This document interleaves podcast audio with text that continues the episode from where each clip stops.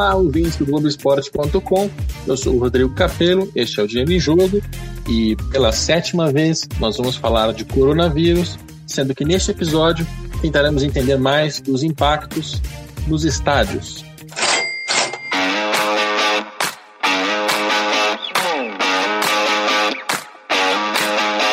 Eu fiz uma sutil é, mudança aqui na minha gravação. Estou no mesmo aplicativo, mas estou gravando com Wi-Fi 5 GHz. Primeira vez que eu consegui fazer isso funcionar na minha casa. Então eu espero que a qualidade do áudio fique um pouco melhor, com uma conexão também um pouco melhor. Antes eu estava no 4G e o 4G oscila bastante.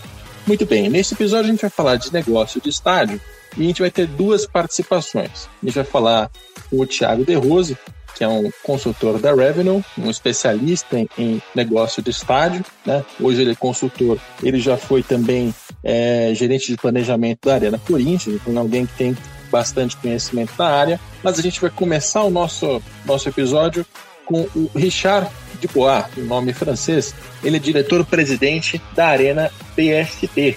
Arena BSB é a nova concessionária do estádio Mané Garrincha e não só o estádio, também o complexo é, esportivo que você tem ali em volta, outros equipamentos esportivos que fazem parte deste negócio. Ele já nos ouve, está na linha. Tudo bem, Richard? Tudo bem, tudo bom? Obrigado pela sua participação aqui no podcast. E aí eu quero começar contigo é, traçando um cenário anterior à pandemia global do, do novo coronavírus. Né? A gente sabe que agora muita coisa mudou, mas eu queria, queria primeiro explicar para o nosso ouvinte como era a proposta do negócio anteriormente. Né? Se a gente fosse traçar um, é, um retrospecto recente em relação à Arena BSB, é um negócio recente também, né? Ele foi é, assinado em meados do ano passado, meados de 2019. Isso, exatamente. Quer dizer, nós temos a, a concessão aqui do Estádio Nacional, como você já adiantou, o ginásio de esportes, o Nilson Nelson, e mais uma área aqui que dá, temos mais de 800 mil metros quadrados de terreno no coração da República, no eixo monumental. Para quem não conhece Brasília, nós estamos, nosso vizinho de cima é o Palácio do Governo, estamos a a cinco minutos de carro do, do, da Praça dos Três Poderes, na mesma avenida, no, no eixo monumental. Né? É, foi feita a concessão, foi um processo longo de, de concessão do espaço todo. O estádio foi construído para a Copa, acho que todo mundo sabe que Brasília não tem times de, de primeira é, divisão ainda, esperamos que isso se reverta no futuro não muito distante, mas hoje não teria utilização.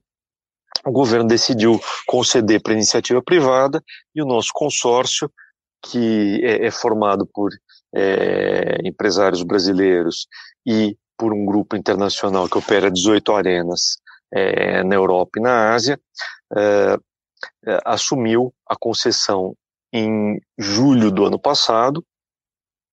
Ficamos em período de operação é, assistida de transição até início do ano e, na verdade, na primeira semana de fevereiro assumimos efetivamente a gestão. E a gente tem brincado muito que, é, fazendo uma analogia com o mercado aéreo, nós estamos decolando o avião, na hora que ele tirou a roda da pista, estourou uma turbina, nós vamos ter que voltar, pousar, e agora a decolagem vai ser feita com uma pista muito mais curta. Né? Nós tivemos 45 dias de operação, nesses 45 dias nós trouxemos, por exemplo, a Supercopa do Brasil, que é, o, que é um, um jogo é, memorável aí, estávamos tratando, estamos tratando com a CBF de deixar Brasília como sede permanente. Trouxemos eventos internacionais como o Maroon 5 ou o UFC, trouxemos eventos religiosos, ou seja, em 45 dias nós trouxemos mais público do que no ano passado inteiro na, na operação do governo.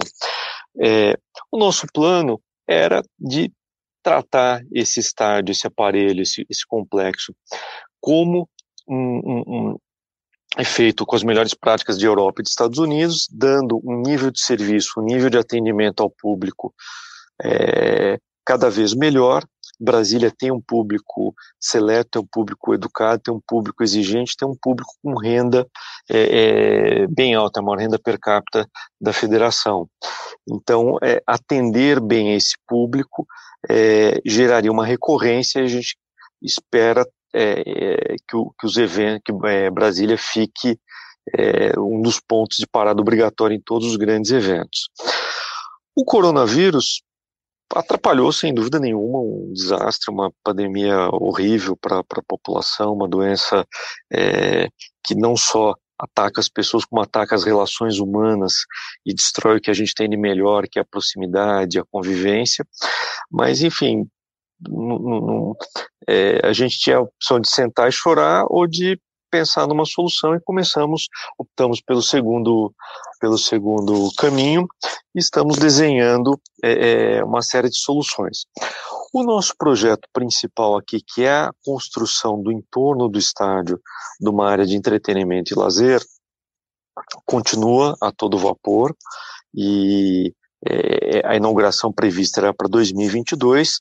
Até agora não mexemos nesse cronograma, acho que o efeito do coronavírus não vai até tão longe no futuro, esperamos que não, torcemos para que não. É, então, o, o cronograma de, de, do Boulevard, que é essa área no entorno, está é, tá mantido.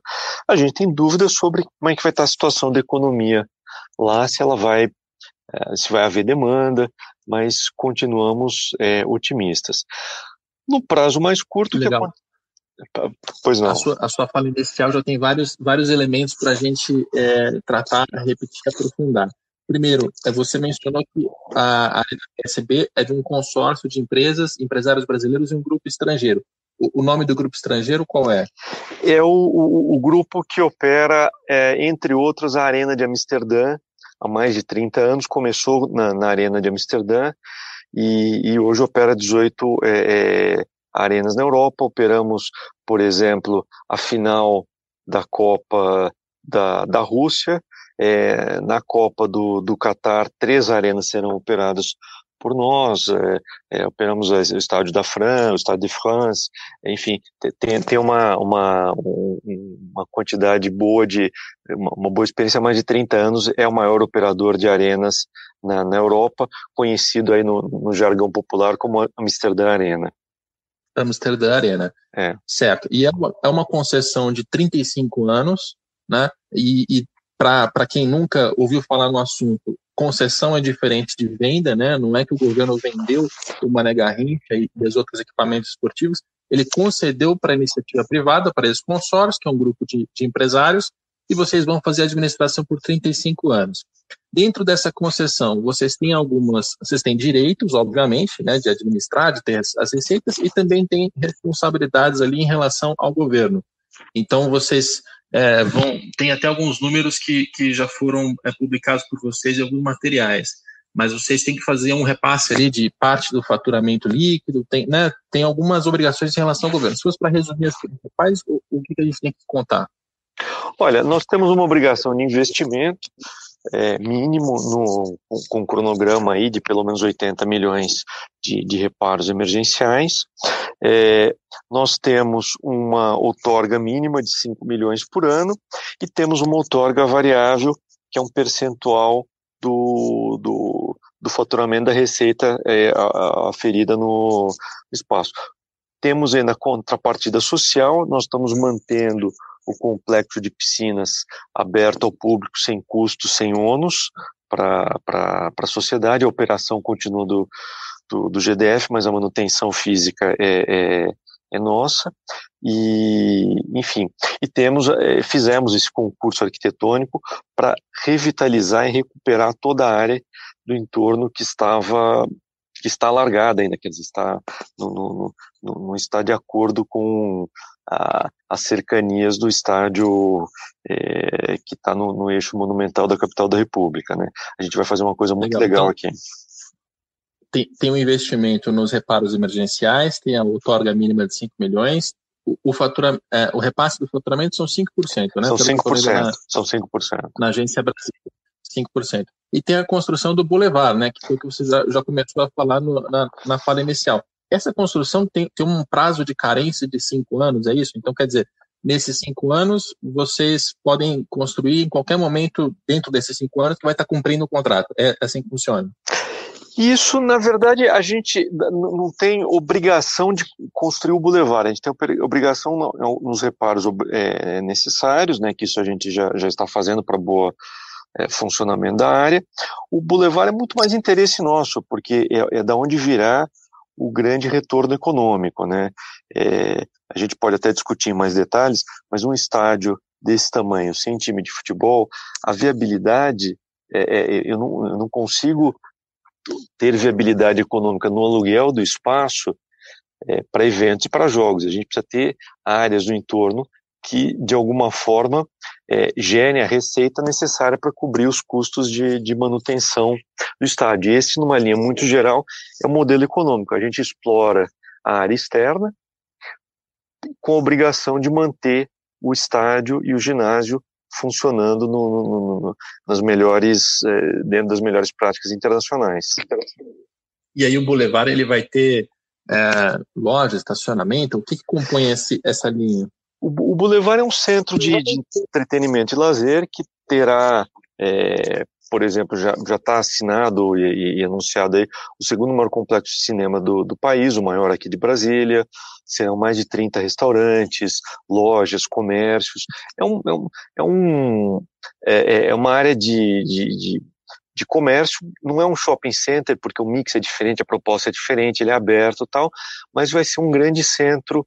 É, a gente espera que seja o grande ponto de encontro, grande é, referência da vida noturna de Brasília, que hoje não tem um, bairro boêmio, né? Então a gente espera trazer isso para o entorno do estádio.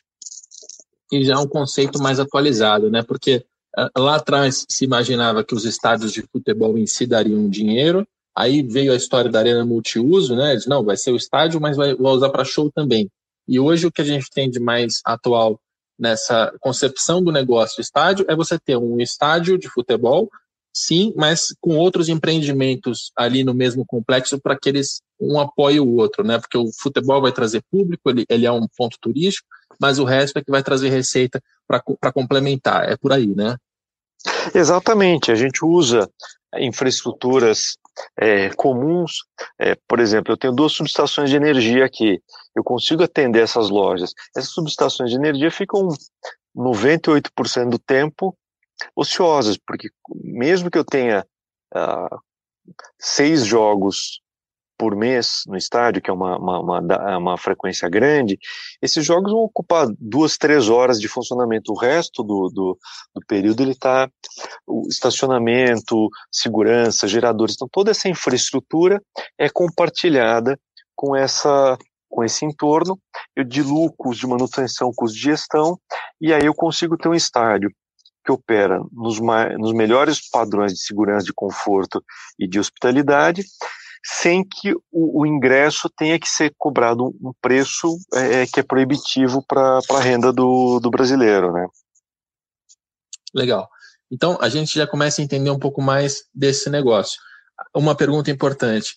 No plano de negócios de vocês, é, é natural que, principalmente no negócio de estádio, que é complexo, leva um tempo ali para maturar, para entender como funciona, até para começar a dar lucro, tem um período ali inicial de de, de potenciais prejuízos, né? Como é que vocês, assim, qual era a expectativa de break-even? Break-even é quando você começa a dar zero a zero, né? Entre receita e despesa zero a zero. Quando que vocês começavam a, a quando que vocês esperavam que esse negócio iria decolar? Olha, nós entramos preparados para perder dinheiro nos dois primeiros anos. Eu posso te confessar que a gente não esperava perder tanto no primeiro ano por causa do coronavírus, Sim. que nos, nos pegou muito mal. Mas a gente já, já entrou com uma é, segurança financeira, com planejamento, sabendo que nos primeiros dois anos seriam prejuízos, teríamos prejuízos operacionais. É, é, por conta disso, no terceiro ano haveria um equilíbrio e, e, e a partir daí viria o, o, o, retorno desse investimento inicial. Nesse, nesse momento, com o coronavírus, vocês já é, reviram isso? Quer dizer, agora o plano deixa de ser dois anos, passa a ser três ou quatro, isso já está no, no, no planejamento de vocês? Olha, nós, nós resolvemos que nós vamos rever o planejamento. Nós não fizemos a revisão ainda, porque o cenário está tá muito incerto. É, eu acho que realisticamente hoje ninguém consegue afirmar quando, como e onde essa crise vai é, acabar. é, se já atingimos pico, se não atingimos pico. É, tem perguntas, acho que mais importantes até de quando estará é, resolvido o coronavírus é qual o estrago que ele vai deixar na economia e qual é o estrago que ele vai deixar nos consumidores, na predisposição de gasto de, em entretenimento e lazer e na vontade de se aglomerar. Porque se não houver uma vacina 100% eh, eficaz, uma parcela da população, mesmo que se libere do, do isolamento, ela vai evitar aglomeração por, por medo. É, é, e o que pode fazer com que os eventos, ao retornarem, esperamos aí no, no, no segundo semestre, é, a gente não sabe ainda qual é o público que vem, e, e hoje, sinceramente, quem disser que sabe está tá, tá chutando. A gente vai ter que dar um passo de cada vez. Então a gente não está focado em, em refazer o plano, até porque esse plano teria que ser atualizado a cada três meses. Há, um mês atrás a gente achava que a paralisação seria de 60 dias. Hoje nós já estamos acreditando que vai ser pelo menos de, de, de 90 a 120 dias, podendo, podendo piorar, né? Com uma recuperação é, o quadro mais... brasileiro o quadro brasileiro é difícil porque a, a, gente tem subnotificação, a gente tem dados incertos, né?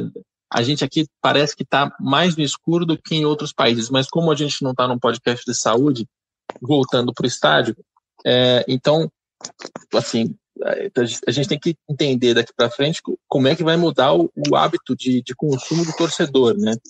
E a, a, aglomeração é um negócio que dificilmente vai acontecer, né?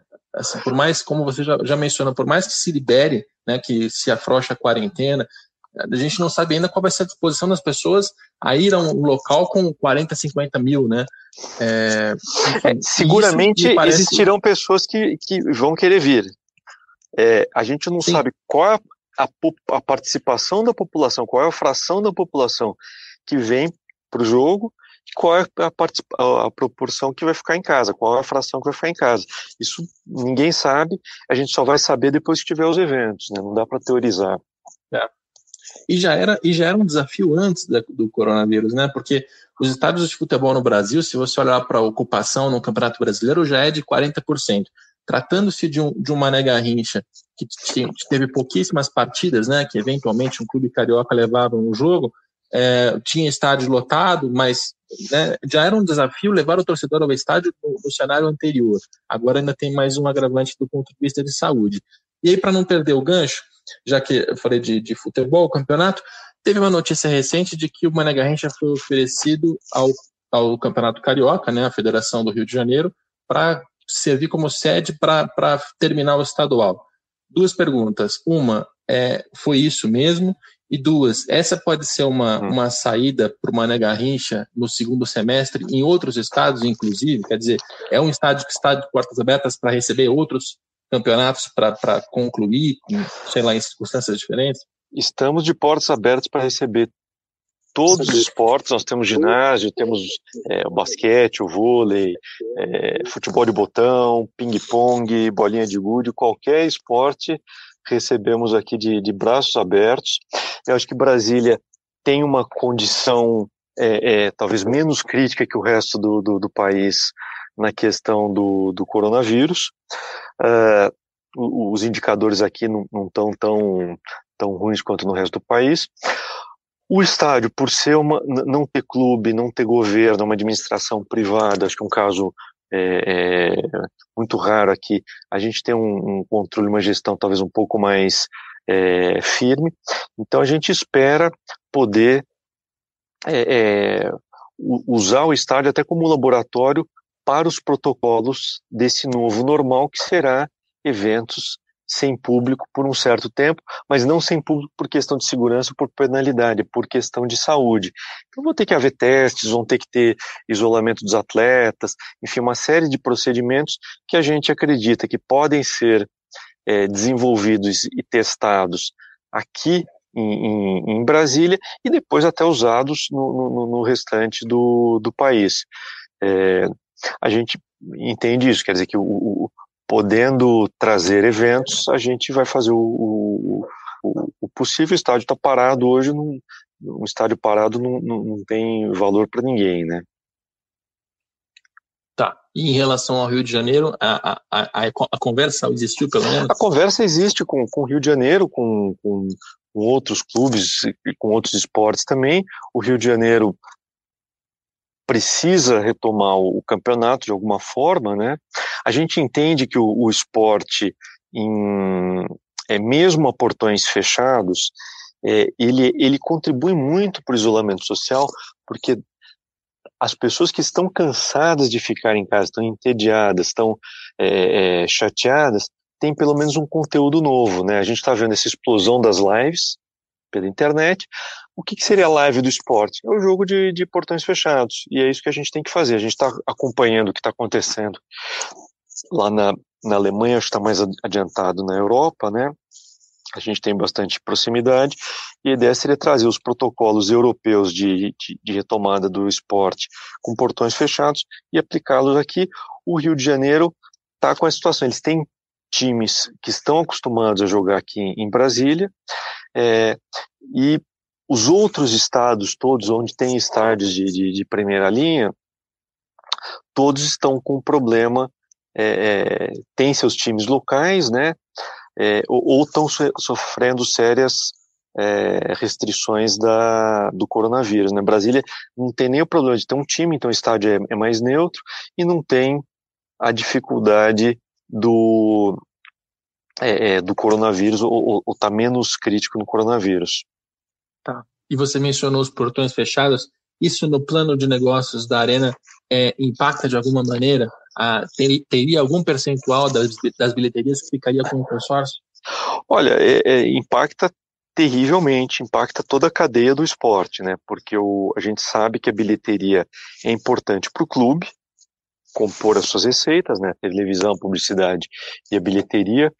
É, ele não tendo receita, ele fica mais difícil pagar, viabilizar os custos do, do espaço. A gente é, nesse momento, a nossa preocupação é, é rodar o estádio, fazer ele funcionar como é, e, e, não tanto monetizar ou, ou receber é, é, alguma coisa. Claro, os custos terão que ser cobertos, custos diretos de abertura, mas o nosso objetivo maior é, é que o estádio se preste ou, ou se ou atenda a, a população de alguma forma, nem que seja pra, como palco de, o, de um jogo transmitido pela televisão.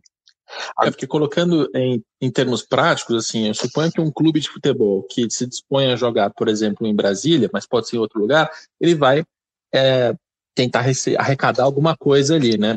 Não tem bilheteria, ele vai, mas alguma, alguma coisa ele vai tentar arrecadar, ou no mínimo não pagar os custos da partida, né? É. E aí, então, esse, esse é o desafio nesse, nesse cenário. É, é, é, uma, é uma equação complicadíssima, porque sumiu uma parte importante da receita e os custos estão praticamente todos lá. Então, o, o clube continua tendo é, os atletas, é, tem arbitragem, tem taxas de federação e tudo mais. É, a gente não sabe exatamente como é que vai ficar nesse novo normal. Por isso que foi dada, foi lançada a ideia, mas eu acho que para a gente viabilizar os jogos em sem público, é, tem muita, muito trabalho, muita composição, muita costura para ser feita, e a gente está tentando aqui do, do, do, da, do, nosso ponto de vista encontrar uma solução que funcione para clubes, para federação, para as emissoras de televisão, para os anunciantes, porque os anunciantes também não, não, querem pagar em jogos de é, em replay de jogos antigos. Então, assim, a gente tem que encontrar uma nova equação para o esporte é, é, no, no, Brasil. A, a, nossa parte a gente está tentando fazer aqui. Em relação aos shows, você também disse na sua fala inicial que em 45 dias já tinha sido, tinham sido fechados mais eventos do que no ano passado inteiro, inclusive com o show do Maroon 5, coisa e tal como é que está hoje a conversa, né? As produtoras, as operadoras, as pessoas, aqueles, os players do mercado que são responsáveis por essa por essa parte, o que, que eles já te disseram? Olha, não, não tem como fazer nada agora, não sei quando vai acontecer, ou no, no médio prazo, não sei. Olha, agora é uma questão legal. Não, não podemos fazer porque estamos proibidos pelo, pelo decreto claro. de, de, de fazer o evento. quando, e, e, e, e, quero deixar bem registrado, bem claro, que a gente apoia o decreto e entende que é importante o isolamento para que é, é ah, não, per, não, percamos o controle da, da, da pandemia. Então, é, a hora que a situação é, clarear, voltam os eventos. Os grandes eventos nós conseguimos todos reagendar para o segundo semestre, é, é, mas realisticamente está todo mundo esperando esse, esse, desenrolar da situação. Vai ter público, é, vai ter vacina. É, enquanto essas questões não tiverem resolvidas ou, ou, ou, desenhadas, a gente vai ter uma dificuldade grande de traçar um novo cenário. A gente vê que os produtores também estão sofrendo muito. É, eu diria que essa cadeia do esporte, do entretenimento, é a que mais sofreu no, no é, de todos, porque a, o, comércio, os restaurantes, que a gente sabe que também estão apanhando muito, mas eles pelo menos ainda têm a válvula do, do eletrônico, né, do, do e-commerce, do delivery, e a gente ainda não descobriu uma forma de fazer o, o, o, o jogo no delivery, é o que a gente estava até falando, os shows têm alguma coisa das lives, mas toda a cadeia de produção, de desenvolvimento, de comercialização do evento é, não consegue participar disso. E a gente está vendo muita gente é, é sofrendo e, e, e, esperamos que passe rápido para que as empresas não, cheguem num ponto de não reabrir, mas eu acho que nós vamos ter, infelizmente, um cenário que muitas delas não, não retomam a operação no segundo semestre. É um cenário triste, mas a gente tem que levar em consideração. Sim, sem dúvida. E uma, uma outra questão em relação à parte comercial. É, até a Arena BSB, nos outros estádios que, que a gente teve aqui, quando você tem um nome assim mais genérico, era, era quase como para não marcar a população e tentar vender name rights. Estou deduzindo errado? Vocês têm é, os name rights são uma ponta que pode, pode acontecer em algum momento? Na nossa experiência na, na, na Europa, o name rights é a primeira fonte de receita do estádio. Então, é, é, o nome, eu acho que você fez uma análise muito muito correta, muito clara, só tenho a concordar com isso. A ideia é negociar. Estávamos em, estamos em negociação de um name rights, mas obviamente nesse contexto, sem saber calendário de eventos e tudo mais, é, é, é, a negociação está suspensa até o, o, o, cenário ficar mais, mais claro. As negociações de patrocínio como um todo, como, né? Como um todo. De clube, de, de, de federação, de estádio, não tem como tratar de um patrocínio sem saber o que, que você vai entregar para o patrocinador. É, porque né? no, no, fim do dia todo mundo está comprando exposição, tráfego e público. Por isso que para a gente ter o evento é, é, é importante, é, é, a gente precisa ter movimento de gente aqui. O jogo sem público é um, é um desastre para a gente, não, não, tem, não tem uma palavra mais ou menos para falar. É, só não é pior do que não ter jogo nenhum, mas é, o, o, portões fechados é um desastre para nós e para toda a cadeia do, do, do esporte do, e do entretenimento. Legal. Para concluir a nossa conversa, o estádio Mané Garrincha, nesse período de coronavírus, é, está sendo usado como um hospital de campanha. O que, que isso significa em termos de relação com o governo? Vocês estão sendo remunerados por isso? O estádio está sendo cedido gratuitamente? Como é que essa, essa mecânica funciona? Olha, eu, eu até vou aproveitar aqui para fazer um esclarecimento. Tem muita gente preocupada, mas como é que vai ser o hospital perto de jogo e tal? É, é como eu falei, o complexo é muito grande, a área do hospital não tem comunicação com a área do esporte, está sendo tudo isolado. O nosso escritório continua aqui.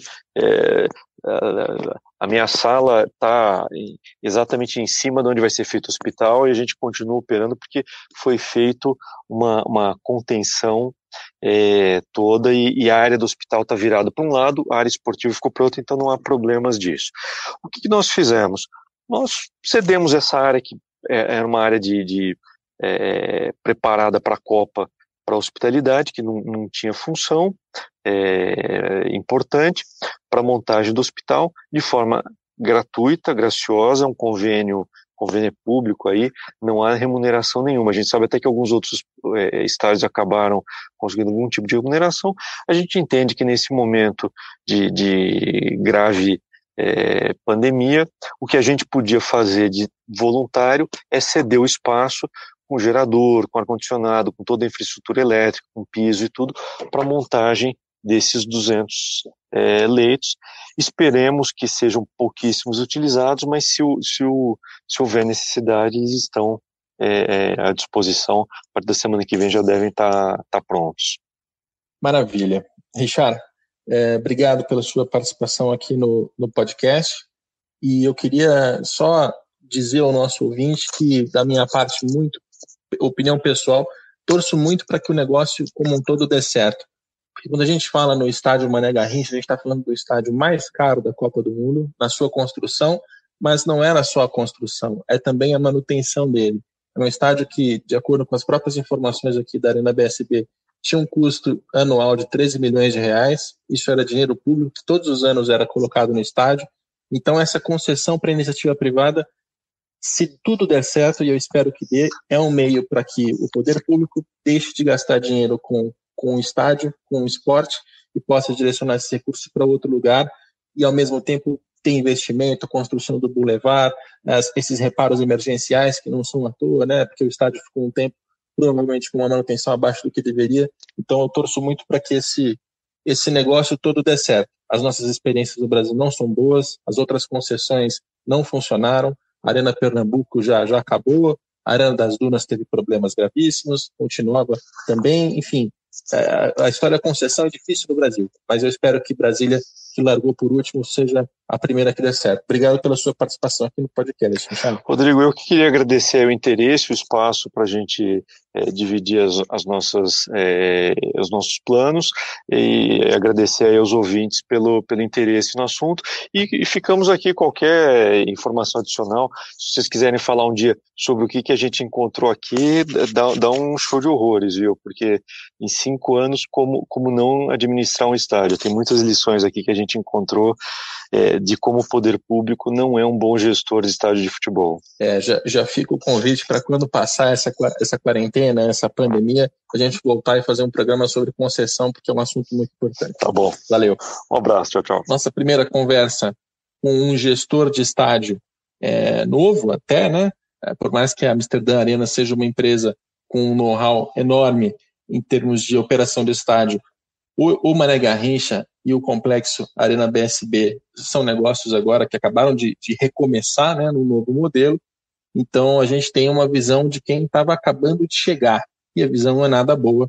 As palavras, né, os adjetivos que o Richard usou no meio dessa conversa são todos muito ruins, como era de se esperar. Afinal a gente está falando de estádio e uma das últimas uma das últimas coisas que vai receber público, aglomeração, sem dúvida, vão ser os estádios as arenas e assim em diante.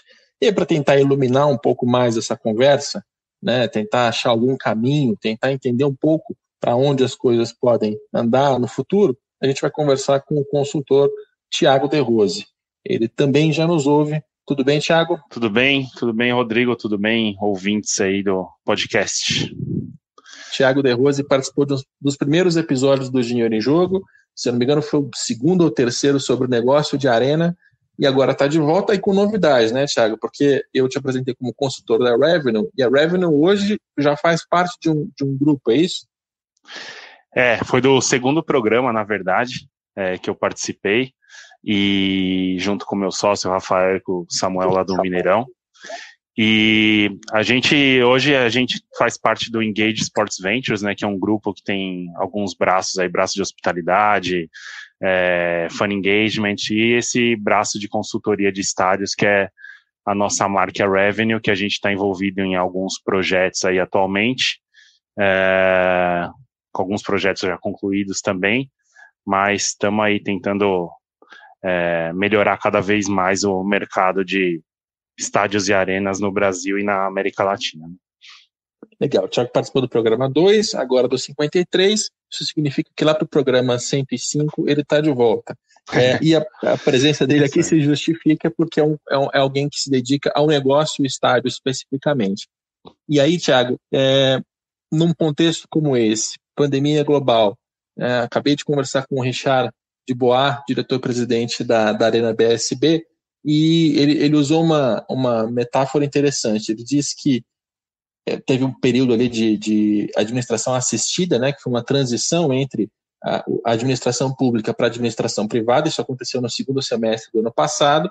E agora eles tinham acabado de pegar é, a, a, operação do estádio só para eles, né, começar de fato a operação, era um avião que estava levantando voo. E aí, quando ele tirou a rodinha da pista, queimou uma turbina, ele vai ter que descer, voltar e, e agora e vai ter para frente uma, uma pista mais curta para fazer o, o, a decolagem dele. É interessante essa, essa metáfora, porque no caso deles, eles tinham acabado de começar a operação, mas a gente tem aviões né, que não estão sobrevoando há muito tempo. Né? O negócio estádio é muito recente e passa por uma crise que, que mexe muito com a estrutura do negócio. Né? É, é isso aí. O, eles estão no começo, né? Ainda da. É, vamos dizer que eles devem ter adiado muitos planos, né? Mas realmente tem os estádios que já estão em voo de cruzeiro aí, que estão em situações, imagino que estejam em situações bem complicadas com essa incerteza que a gente está vivendo, ninguém sabe quando as coisas voltam, né? E o estádio é um negócio que não tem. O, o, o core dele é o evento, né? Seja jogo, seja evento corporativo, seja show, qualquer coisa é, que um estádio possa fazer atualmente envolve público e ele está sendo privado disso por conta de toda a situação. Isso, obviamente, não só no Brasil, mas no mundo inteiro. É, e realmente o pessoal tem que ser muito criativo para tentar imaginar aí como, como sobreviver, né? Como manter o estádio é, rentável, ou enfim, ou, ou minimizar as perdas é, nesse período e tentar se preparar para quando as coisas voltarem, né? É realmente uma situação que ninguém imaginava que ia acontecer, mas é, aconteceu e cada um tem que se virar do, do jeito que pode. Né? Pois é, e a gente tem várias linhas para explorar, né? E eu quero começar pelas pessoas, pelo comportamento das pessoas, dos torcedores, né, de quem frequenta um estádio. Você me mandou uma, uma pesquisa aqui, é, que foi, foi feita pela Seton Hall, é, teve mais de 700 americanos entrevistados, estamos falando um público dos Estados Unidos, mas que de certa forma né, é uma referência para a gente aqui no Brasil, ainda que tenha diferenças culturais, os americanos fazem o que a gente gostaria de fazer, e nessa pesquisa 72% das pessoas que responderam disseram que não voltariam a frequentar eventos esportivos neste ano de 2020 sem que houvesse alguma vacina para prevenir Covid-19. É, é, um dado alarmante, né, Tiago? Porque se a gente pensar no negócio de estádio em que 70% do público não está disposto a voltar, mesmo que tenha né, uma queda, achatamento da curva, mesmo que a gente saia da quarentena, ainda deve ficar um medo nas pessoas de, de ir ao estádio. Né? É, eu, eu comparto dessa opinião também. Eu adoraria ver uma pesquisa dessa sendo feita aqui no Brasil. Até acho que seria excelente, né? Até para os próprios estádios e para os clubes avaliarem a percepção do público, mas também não, não acredito que daria muito diferente o resultado. E é, é alarmante, porque realmente, pensa você mesmo, né? Eu, você, você iria num estádio assistir um jogo, sei lá, em outubro? Não dá para saber, né? Acho que a gente não tem nem condições de, de responder essa questão agora. É, então, é um negócio assim um negócio que assim. não, não dá, simplesmente é uma situação meio imprevisível, eu acho, né? É, e, e além disso, além desse dado aí, é, nessa pesquisa também tem um outro, 76% das pessoas, eles acham que a gente nem vai ter mais eventos esportivos em 2020. Nem sem público, sabe? Nem é, é, evento televisionado, enfim, nada, nada, que o esporte vai parar até o fim do, até o fim do ano. Então, eu, eu assim, até já jogar isso no começo da nossa conversa, eu acho que 2020, infelizmente, é um ano perdido para o setor aí, tanto o setor de esporte, entretenimento, hospitalidade, é, é realmente uma situação que vai ser difícil reverter até o fim do ano. É, e esse dado que você mencionou agora das pessoas achando que não vai ter evento esportivo em 2020 mostra uma desesperança, né, um desalento, porque a gente está vendo tudo que está acontecendo com, a, com, o mundo, com as nossas sociedades, com as pessoas, hospitais, etc. E, e isso mostra como é, há um desalento. E um terceiro dado que, que a gente ainda não mencionou, da mesma pesquisa do Seton Hall com americanos: 29% disseram que estão com muita saudade de ver esportes ao vivo é, seja pela televisão, seja no próprio estádio. 29% me parece até um pouco baixo, é, né? considerando a, é. a, a, demanda represada, né? Quer dizer, a gente tem lives aí de sertanejo que está com muita, é. muita audiência. Isso mostra como as pessoas estão em casa entediadas buscando entretenimento. E aí os americanos nessa pesquisa, pô, 30% arredondando, três de cada sete pessoas estão com saudades. Então mostra um medo, né? E esse medo vai ser fundamental para quem tem negócio com o estádio e para quem estava pretendendo entrar, né? É. é, tem outro, tem até outro outro dado global aí que complementa esses estudos, que é de uma outra, uma consultoria aí chamada Two Circles, eles, eles estimam que metade dos eventos esportivos programados para esse ano não vão mais acontecer. Né, eventos esportivos que eles consideram eventos acima de 5 mil pessoas com ingresso vendido. Então, também é, é, é assim, claro que o, o, principal deles seria a Olimpíada, né? É, mas é um, é, um, é um baque na indústria, assim, que eu não sei se a retomada vai ser tão imediata, né? A volta das pessoas vai ser, com certeza, vai ser aos poucos. Até, vamos, não sei nem como vai ser aqui no Brasil as normas para isso, né? Sei lá, você vai voltar, o estádio vai poder vender a capacidade toda, vai, vai deixar espaço vazio por, sei lá, por é, por garantia, por segurança. Isso acho que ninguém definiu ainda no mundo, né? Como vai ser. Até a Liga da Alemanha, né, estava para definir hoje que eles iam voltar a jogar de portões fechados, mas já adiaram a decisão, já não sabem mais como vai ser. A França terminou o campeonato. Então, cara, assim, nós estamos numa. Não dá muito para prever o que vai acontecer. Imagina os gestores da, dos estádios e das arenas, né? A situação que os caras se encontram. Porque nós, tudo bem, a gente é, é consultor, é, jornalista, a gente está analisando o cenário, mas o cara que está lá é, trabalhando e precisando pagar funcionário todo mês e encarando aí, às vezes, sei lá, é, patrocinador que, que pede para atrasar pagamento, ou, é, sei lá, dono de camarote que fala, pô, esse mês não tem jogo, dá para deixar de crédito lá para frente. Eu tenho certeza que esse tipo de coisa está acontecendo, sem falar da bilheteria dos jogos, que é a maior fonte de renda de qualquer estádio aqui no, no Brasil, né? Então. Pois é, e aí tá você complicado. já entrou no. Uhum. Você já entrou no ponto que eu queria é, explicar melhor agora, que são as linhas de receita, né?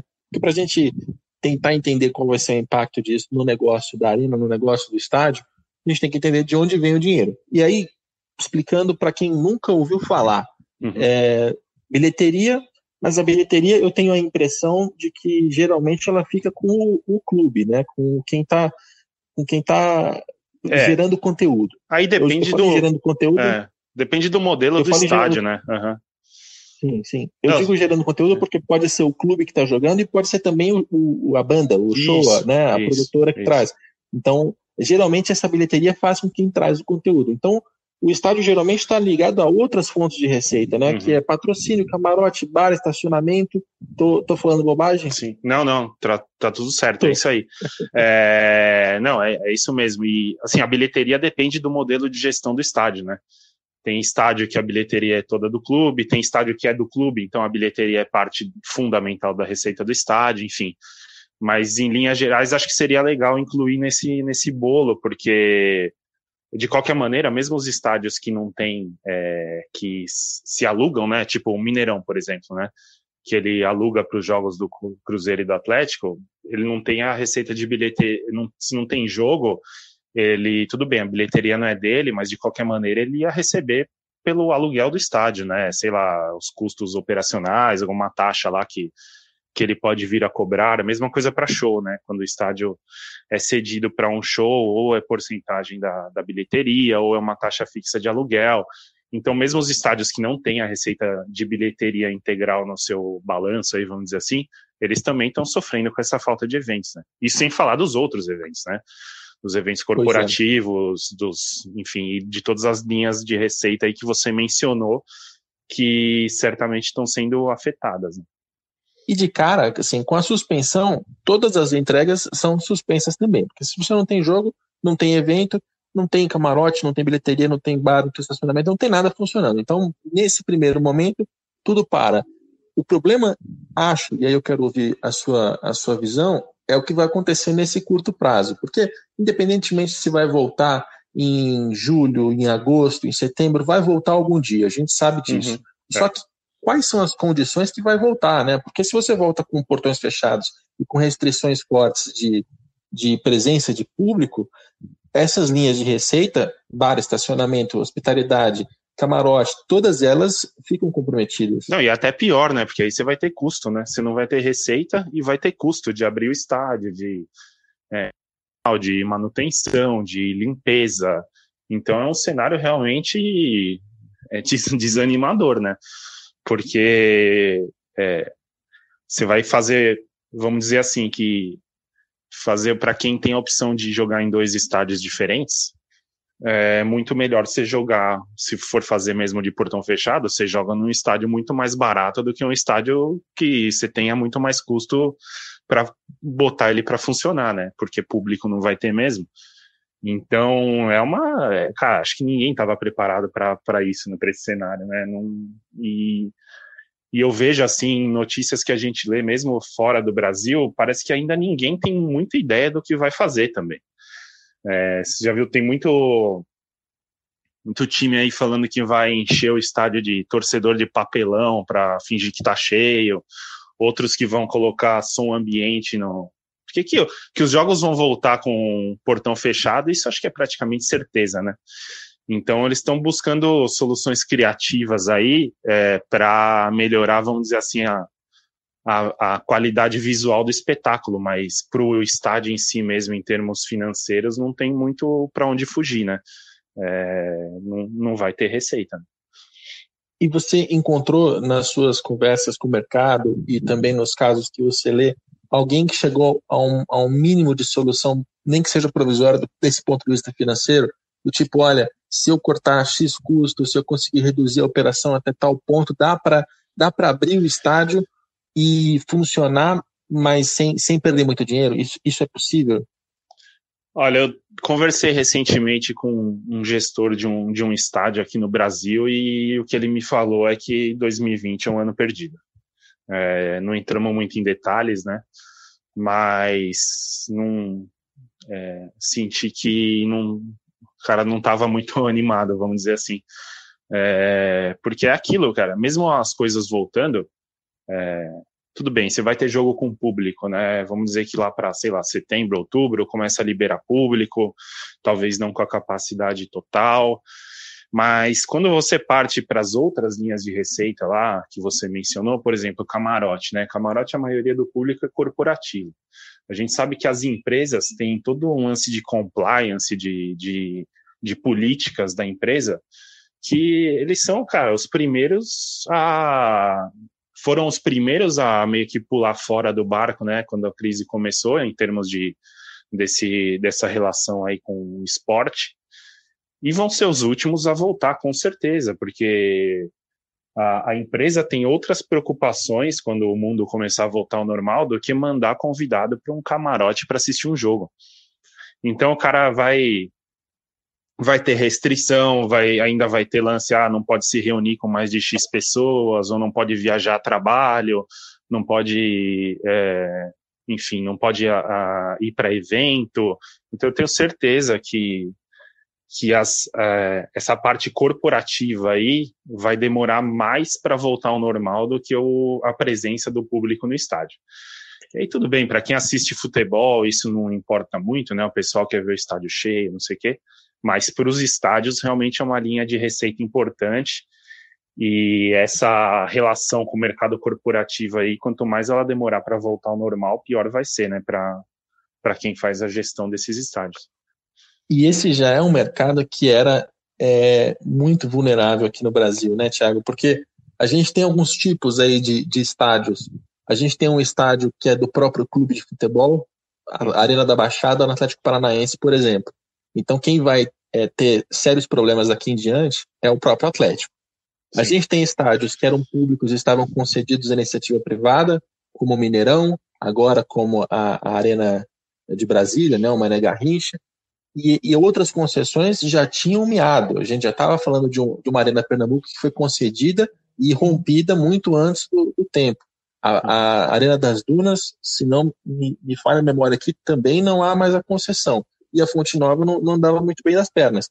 Então, a gente está falando já de um, de um mercado que era difícil, né? que o negócio já estava sendo duramente testado nesse modelo concessão, de estádio é, público concedido para o privado. E num momento como esse, é, tem uma, uma possibilidade de a gente sair dessa crise com ainda menos negócios. Ou, ou eu estou sendo pessimista demais Sim, aqui? Não, está sendo bem realista. É, é isso mesmo. É, o mercado tomou um baque aí fortíssimo e e assim esse é, e é muito ele é muito novo no Brasil né isso aí começou em 2014 né você tem raras exceções antes de estádios que, que saíam sozinhos, vamos dizer assim, saíam para o mercado sozinhos para captar patrocínio, para vender camarote. Isso era eram os clubes que faziam, né? É, acho que o exemplo mais claro é o, é o Morumbi, né? Que o Morumbi faz muito tempo que ele trabalha com camarotes e patrocínios tal, mas quem ia buscar isso era o São Paulo. Então o cara comprava um camarote no Morumbi lá e, e não era só simplesmente o camarote, né? Tinha uma relação com o clube. É, a partir de 2014 que os estádios começaram a tomar mais vida própria e até pela essa diversidade de modelos aí que você comentou, é, o estádio tem que é como se fosse uma unidade de negócio do clube, né? Quando ele é do clube e quando ele não é, ele é o negócio inteiro, né? Como um, estádio público. Então ele precisa, ele precisa ativar sua equipe comercial, sua equipe de eventos, precisa ir atrás, porque são, eles têm uma estrutura muito cara, né? São estádios modernos, eles têm que se manter, têm que trazer receita. E e com certeza a, a retomada vai ser difícil, principalmente para esses que tinham um modelo meio que estava mais abalado, como os que você citou, né? Eu acho que o uhum. Mineirão é um caso mais de estádio público mais consolidado, né? O que é, talvez sofra menos aí, mas esses outros que estavam no vai não vai, aí abre concessão, não abre, é, eu acho que esses, esses com certeza só vão voltar a, a, dar uma respirada em 2021, né? Porque quem que vai é, se comprometer com alguma coisa num momento desse, né? Até para você planejar, é. para você estruturar um, sei lá, um plano comercial para sair para o mercado, falar, o meu estádio tem isso, isso e aquilo, vou te entregar isso, tal time vai jogar, vou ter X jogos no ano. Você não tem condições hoje de falar quantos jogos você vai ter até o, o final de 2020 no seu estádio. Ninguém tem condições, né?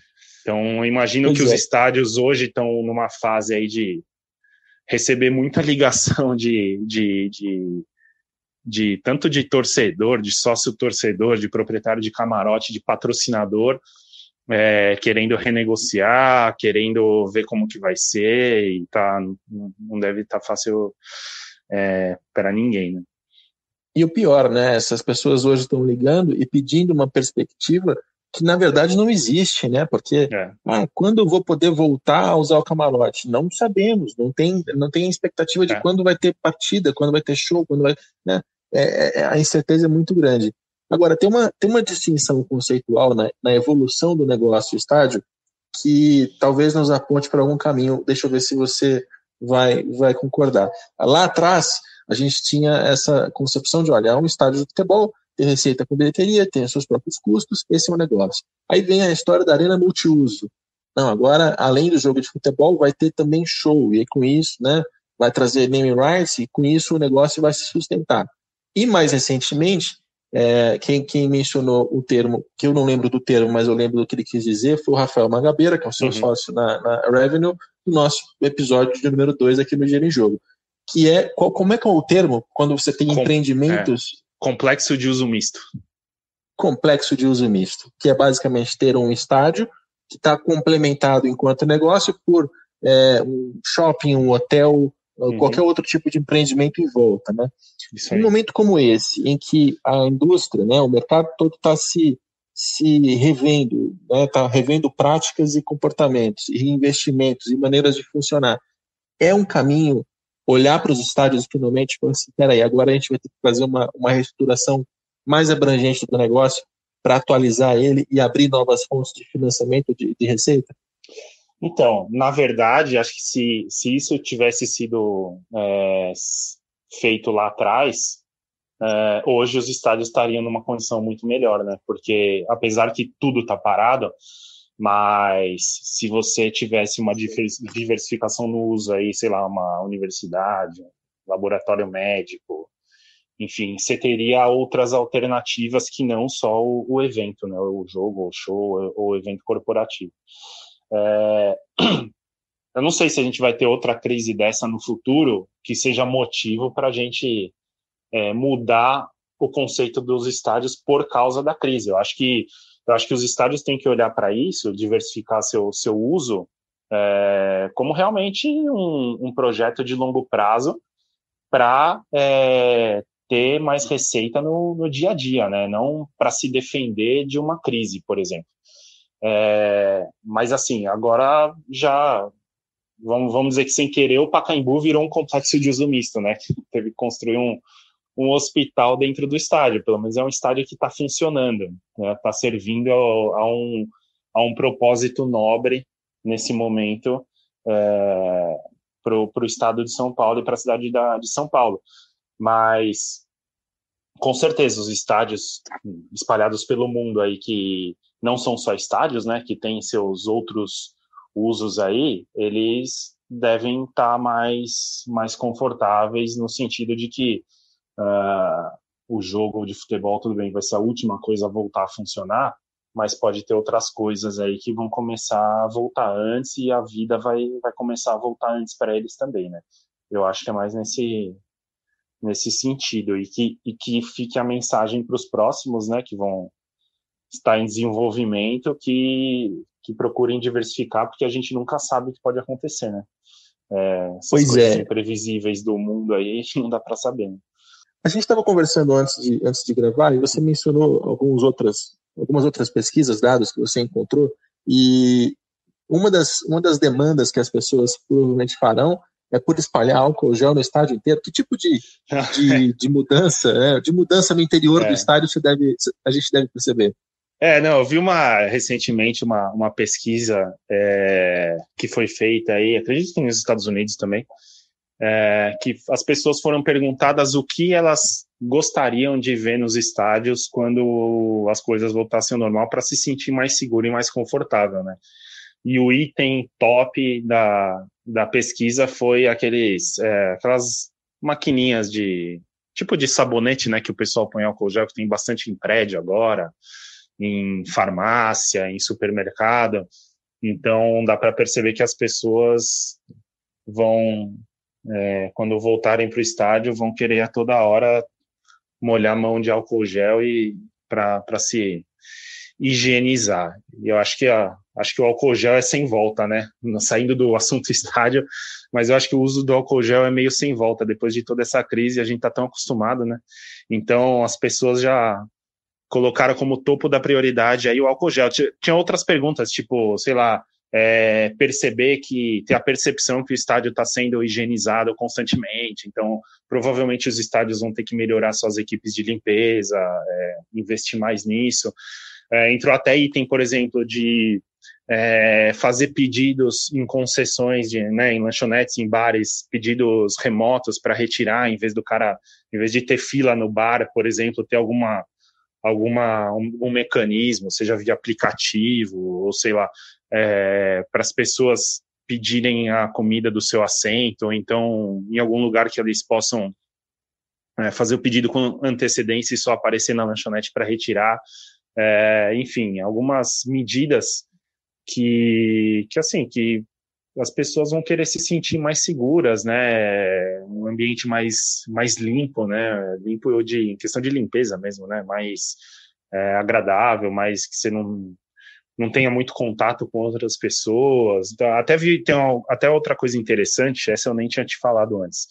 É, tem uma empresa é, chama 3D Digital Venue, é uma empresa que faz uh, faz gestão, não é bem não é a gestão dos ingressos, é a gestão dos mapas dos ingressos de vários estádios da Europa, né? Então eles fazem, eles têm uma tecnologia que você quando vai comprar o ingresso você consegue ver a visão do seu assento, e tal. Eles estão desenvolvendo um sistema é, que vai permitir para os estádios que usem o sistema deles vender é, assentos espaçados. Então, ele vai otimizar, assim, quando a pessoa for comprar um ingresso, é, ele vai sempre deixar, tipo, quatro assentos vazios, sabe? Para as pessoas ficarem mais espalhadas. Isso, lógico, que só vai funcionar em lugares em que, em que se respeita o assento marcado, né? Que não é o caso de todos os, os estádios do Brasil. De alguns, sim, é, mas não de todos. É, mas, enfim, é, são coisas, cara, as empresas estão aproveitando também para fazer desse limão meio estragado uma, uma limonada boa, né? O, o, certo é que com esse recomeço, vai ser um recomeço que vai levar algum tempo para acontecer, vai ser gradual e, e, e realmente vai ter espaço para iniciativas tanto de tornar o estádio mais é, seguro e limpo, quanto de ideias tecnológicas, como essa é. que você mencionou agora, né? De, de espaçar melhor as pessoas na arquibancada. Não que isso vai resolver né, a questão Exatamente. da saúde, não é isso. É mas no mínimo uma, uma percepção maior de confiança para quem estiver lá dentro vai dar, né? Então tem, tem coisas que devem mudar a nossa cultura de estádio. Tem que ver se vai pegar no Brasil, né, Thiago? Porque não, é... estádio brasileiro é um, não, isso é um, parte, né? Não, isso é um projeto específico dessa empresa que eu falei. É, e eu não sei como vai ser aqui, se vai ter. Eu imagino, assim, é, isso é palpite meu, né? eu imagino que quando as coisas comecem a voltar com o público tal, eu acho que vão acabar limitando a, a capacidade. Mas é um negócio meio pro forma só, né? Porque você vender mil lugares no estádio de 20 mil e os mil forem da torcida organizada e ficarem junto lá pulando e se abraçando, cara, não, não adianta muita coisa, né?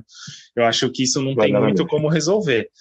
É, um negócio assim que eu, que eu acho que fica de que vai ficar de legado assim para as gestões do, dos estádios é ter uma realmente uma preocupação maior com projetos de, de longo prazo e com relações duradouras com, com empresas, né? É, que eu acho que assim os estádios que têm muitos patrocinadores, muitas receitas recorrentes, né? É, seja sei lá cadeiras anuais, é, camarotes, espaços premium, assim, patrocínios, é, locações, eu acho que esses caras estão um pouco mais confortáveis, apesar que deve ter renegociação, tudo, mas é, eu, eu acredito que, que o pessoal que ainda não trabalha muito bem essa parte deve estar tá meio arrependido nesse momento, porque de qualquer maneira era um, é uma garantia, né? você desenvolver um bom relacionamento com uma empresa e sabe que vai chegar num momento desse, não vai te abandonar, que o cara vai continuar honrando os seus compromissos. Acho que isso é, é fundamental e eu espero que, que a partir de agora os estádios é, comecem a trabalhar mais nisso, né? mais nesses, nessas relações corporativas para aumentar a porcentagem da receita aí fora de bilheteria. Né? Acho que isso é um ponto importante. É, quem contava com parcerias pontuais, com degustações, com pequenas ações, num momento como esse não tem não tem a quem recorrer, né? Não tem uma não tem parceiros de longa data que você pode sentar e achar meio meio termos para sair dessa crise. Tiago, obrigado pela sua participação aqui no podcast. Seu Tiago De Rose, consultor da Revenue, especializada em estádios, arenas e equipamentos para prática de, de esportes. Obrigado, Thiago. Valeu, obrigado e estou à disposição aí quando precisar e que voltem logo os esportes e o entretenimento que a gente está com bastante saudade aí. É isso, esse é mais um episódio que a gente tem visões complementares, uh, que a gente tenta, é, pelo menos, filtrar as perguntas, porque achar respostas está muito difícil. Né? Tudo vai depender da saúde, da sociedade, do recomeço do futebol, do recomeço do, das competições, não tem como cravar nada por enquanto, então é, é um cenário de incerteza, isso afeta os estádios, é, e o máximo que a gente pode fazer é tentar encontrar algumas coisas que já são mais ou menos consenso. Portão fechado, uma delas. Com isso, a, a maneira como se faz negócio no estádio, numa arena, vai ter que mudar. E isso vale tanto para o concessionário, como é o caso da, da Arena BSB, o, o estádio Mané Garrincha, quanto para um clube de futebol, seja um Atlético Paranaense com a Arena Baixada, o São Paulo com o Morumbi, o Corinthians com a Arena Corinthians, quanto aqueles que estão construindo, como é o caso do Atlético Mineiro. Esse, esse episódio teve a produção do Leonardo M. Bianchi, tem a coordenação do Rafael Barros e do André Amaral, E a gente volta na segunda-feira que vem com mais um dia em jogo. Eu deixo o meu compromisso da gente interromper essa série de, de episódios sobre coronavírus para falar sobre outros assuntos. Acho que a gente já cobriu bem tudo que a gente poderia falar em relação à, à pandemia. Né? Tratamos de questões trabalhistas, clubes grandes, clubes pequenos, esportes olímpicos, materiais esportivos. É, agora falamos de estádios, a gente tem um monte de, de informação em relação a esse momento da nossa sociedade, que é muito delicado, mas está na hora de a gente tratar de algumas questões novas e específicas. Então não perca o próximo programa de em Jogo.